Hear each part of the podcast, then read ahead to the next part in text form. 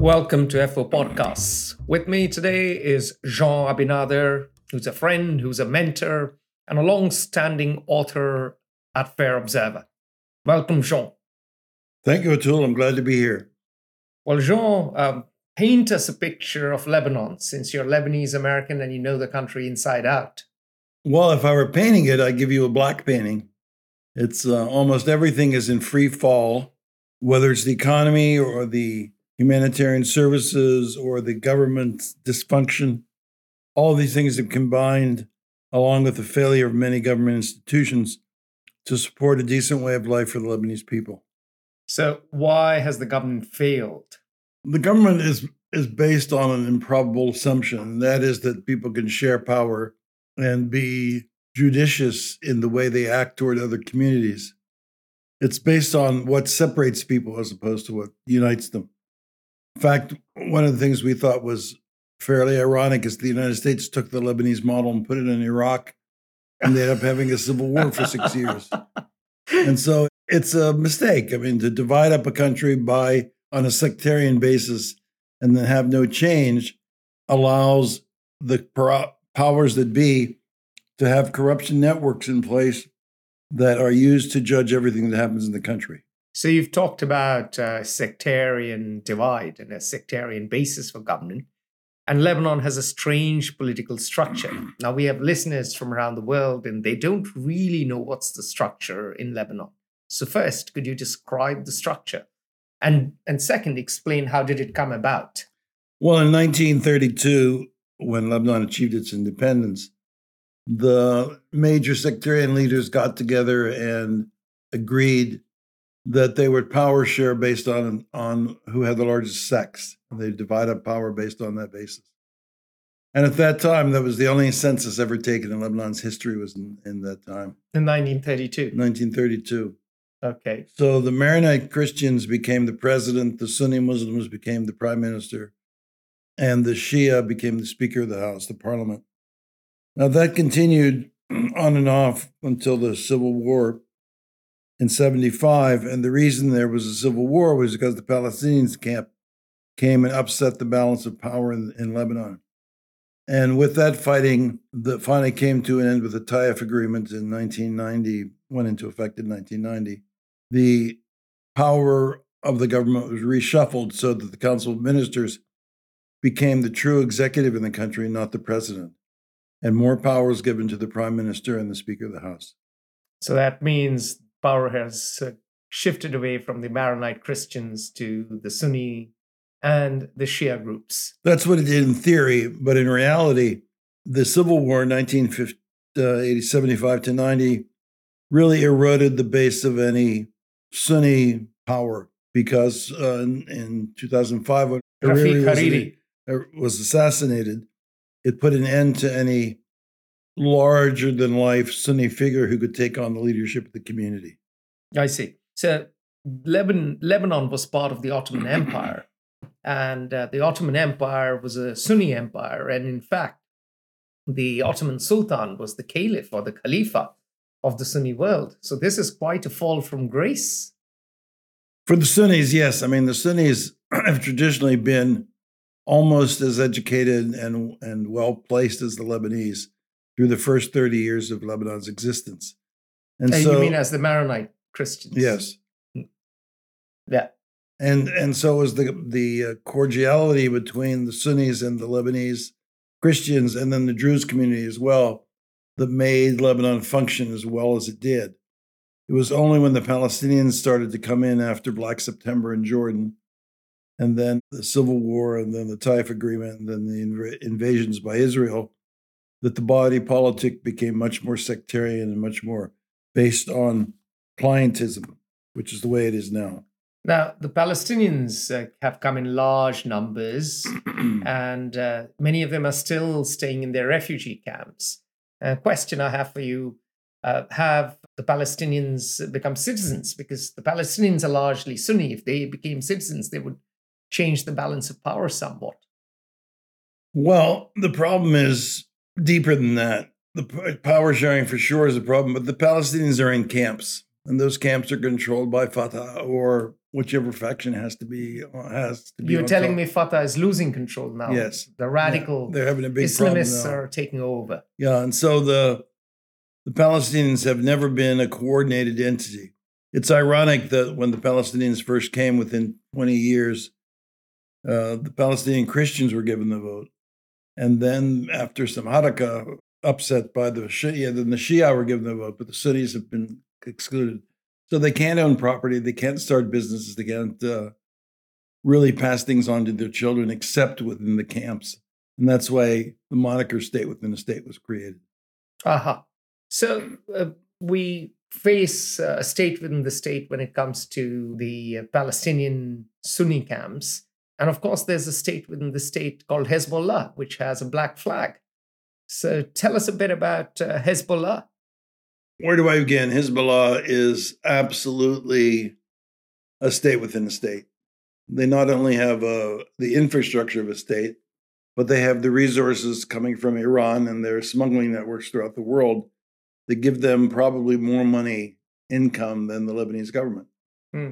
And so they not only have a militia, they have a autonomous state body, they have banks, they have grocery stores, they have schools, they have healthcare centers. So they're providing for the people what the government doesn't or could not provide. So they're filling the vacuum left behind by government failure. That's right. All right. So, what uh, is the percentage of uh, different ethnic groups now by estimation? Because you've just told me there was no census after 1932. Yeah, there's no census, but the best thing we can do is look at the voting figures.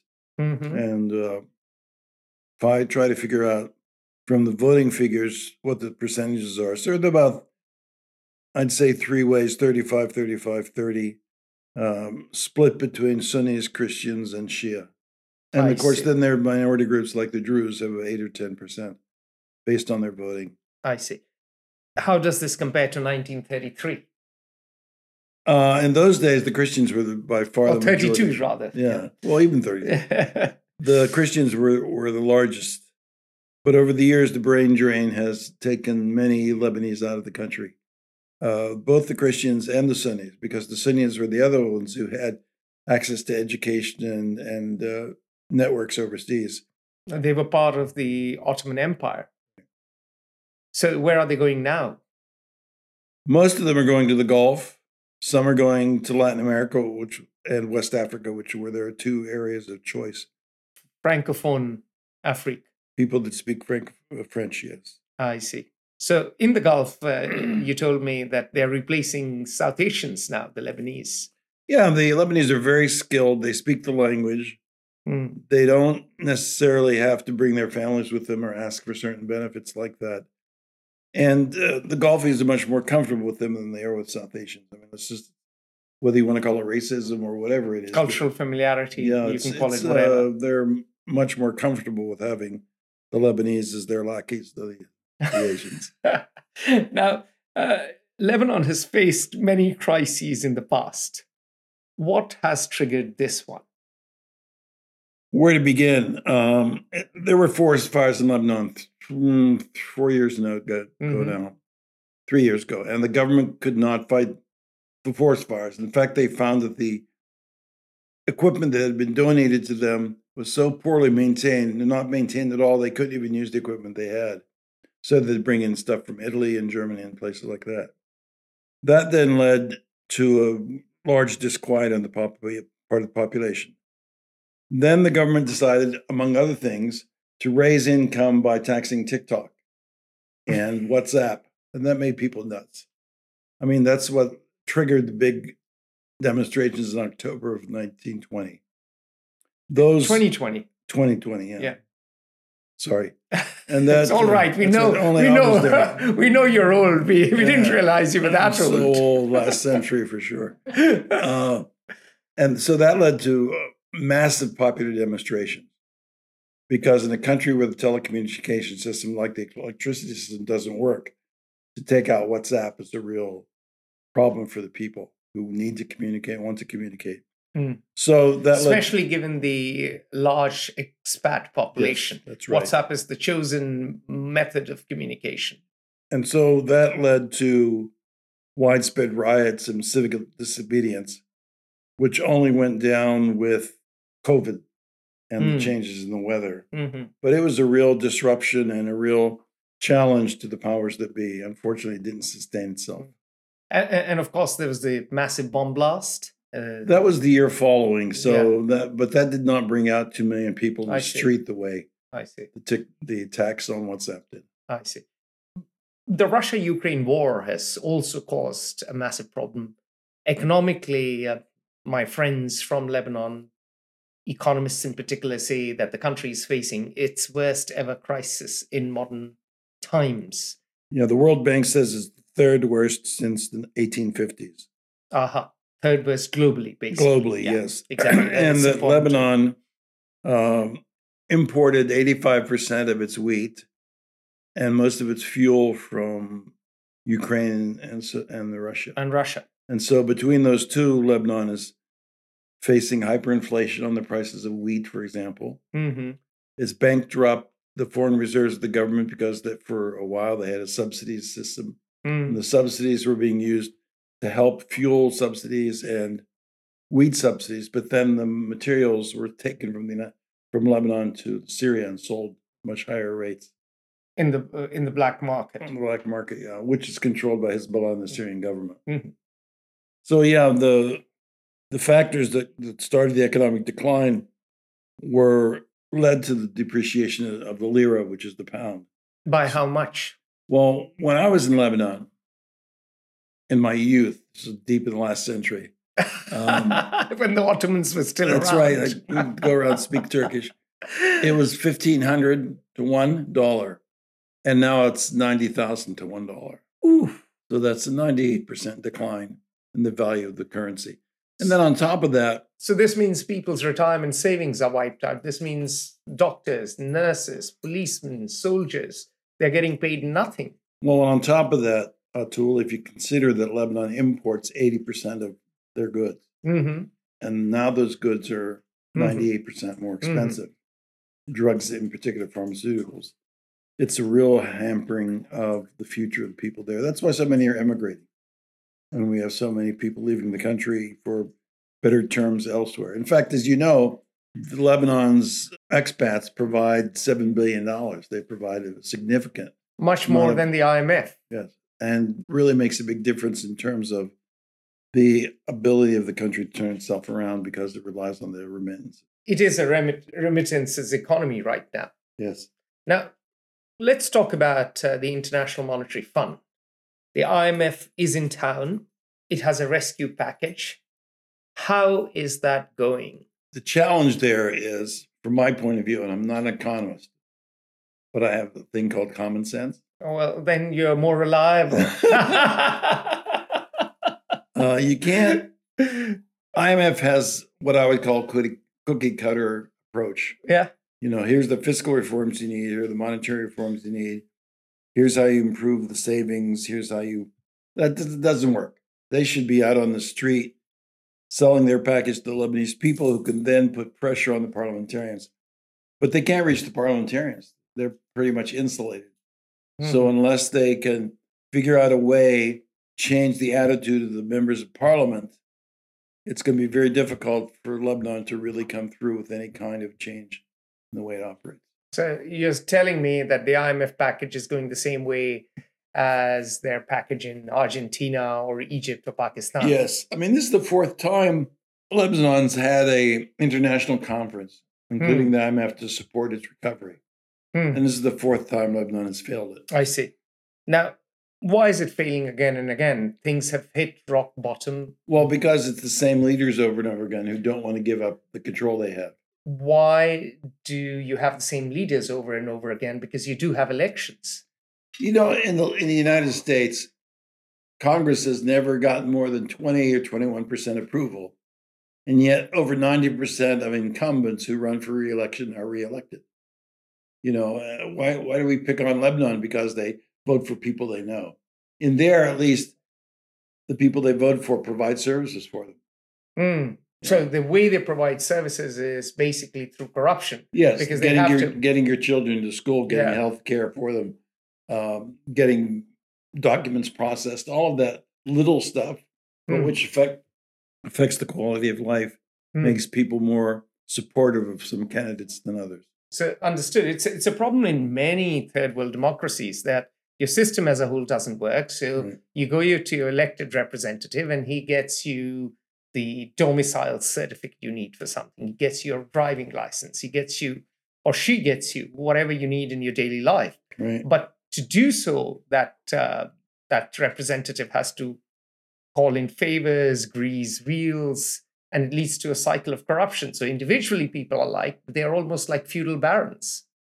You know, and after 30 years of it, you know, this has happened in the civil after the end of the Civil War. What it did was it turned the warlords with their militias into government officials. Mm. So, So- this has made corruption endemic. Right. Part of the system. Eh. System doesn't work without it. So what you're telling me then, you need uh, to break the system or to change the system. You're talking about complete systemic change. You know, the ide- iron- irony is that the Lebanese know it. Mm. You know, um, when you follow the elections, when you look at the media, when you talk to people on the street, they, one of their slogans was "Kulna Wana, Kul- all of them, all of them, not just some of them, all of them. Mm.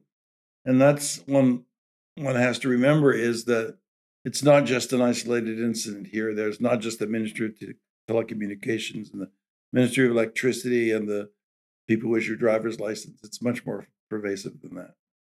All right. So what you're telling me is that uh, Lebanon may not be a failed state, but it is a failing state. It depends on what you mean by failing and failed. A failed Let's say- state usually, let me clarify, a failed state usually means sovereignty. In other words, you can't protect your borders. and stuff. Mm.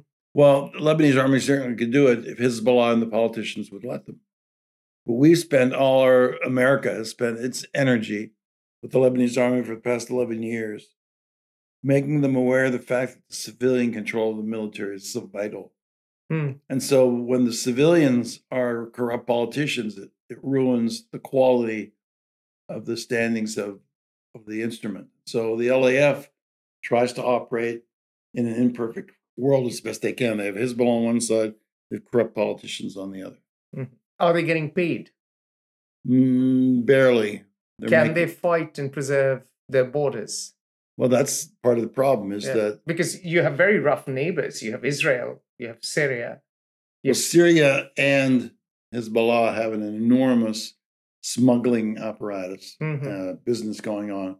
And so, whereas the army can close down the small ones, you know, maybe two or three trucks a day, these guys are doing airplanes, they're doing boats and truck convoys full of items, smuggled items, going into Lebanon.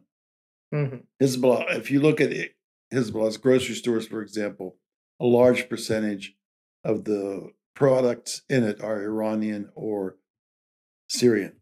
Hmm. And so even they can't even they're not even supporting their own local economy. All right. So at the moment, Lebanon is not a failed state, but you were going to tell me about whether it is on the path of failure or not. Well, the other instruments of a state, usually state failure is determined by sovereignty, as I said. Mm. But absent sovereignty, what are some of the other indicators? One is control of the economy. That's dysfunctional and corrupt.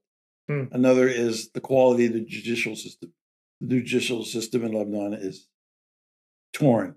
Explosions in the Beirut port explosion and other have been stalled by politicians again. So the court system is laughable. Being able to maintain the credibility with your citizens, slow the brain drain, keep your educational institutions open.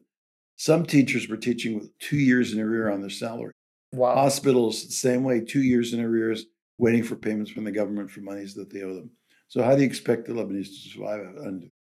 Mhm. And so, yes, they could have voted for different people. In a lot of instances, the people weren't running who could have changed it, or they weren't organized to run well. And so that gave them the pressing political parties the ability to leverage their resources. I see. So, in that case, who steps into the void? Does Hezbollah step into the void and provide services for the Shias? Do other uh, similar armed groups provide services for the Palestinians? Are we going to see some sort of a disintegration, a bit like the Balkans? Palestinians and the Syrian refugees in Lebanon Mm. which Oh yes, of course. are about Syrians. two yeah. million people. Yeah. You know, they're over half of the humanitarian food desert in Lebanon. The problem with dealing with them is everything is subject to conditionality. Hmm. And if those conditions are more transparency, more monitoring, those are great. Hmm. But if stuff goes through, like for example, Syria is facing it now, we're trying to get relief to the earthquake victims. They get permission from the Assad government to even let humanitarian assistance in Mhm. or they have to do it through Syrian government agencies. Mhm. Who knows what's going to the Syrian people? At least they have UNRWA in, in Lebanon. Mhm. The refugees are protected by UNRWA. The Palestinian refugees. The, the UN Commissioner on Refugees, UNHCR, they're taking care of the Syrian refugees. Hmm. But just as when you have Ukraine, when you have other things in the world going on, the money that's available to help support them decreases. And so the victims are not just the refugees, it's the host communities Yes. because they're the ones that have to put up the schools and keep the, it's their water that's being used in their waste treatment and all that. And given the fact that much of the wheat used to come from Russia and Ukraine, there could be a crisis in bread. Well, there is a crisis in bread. So hunger is a reality in Lebanon. Over half the people are considered excessive food insecure, food Yeah. insecure. Yeah. yeah. Over So- half the population. over half the population. So, what you're painting is a case where the state is failing to deliver and the economy has imploded. So, the question again to you can Lebanon disintegrate? Yes, it can disintegrate factually. In other words, the banks could stop working, the hospitals could close, the schools would not open. Um, so, if you talked about institutional dysfunctionality, yes, Hmm. that could happen in Lebanon. And could it disintegrate along ethnic lines? I really have to believe from my time in Lebanon, I go every year, Hmm. is that the young people don't have time for this sectarian. You can say bullshit if you want. Bullshit, yeah. I mean, they, they, they showed it when they came out after the WhatsApp thing, yeah. that they don't want to see themselves as X or Y or Z. They want to be Lebanese. Hmm. And they And want, so the spirit of nationalism is still alive. it's not even nationalism, it's just an identity.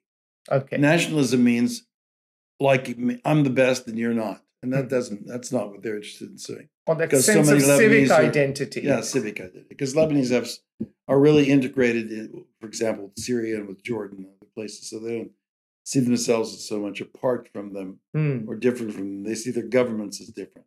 I see.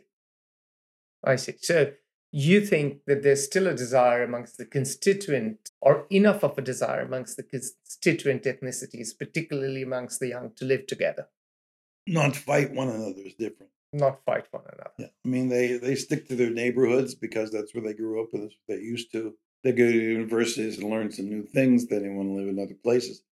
But all of it's driven by the economy at that point.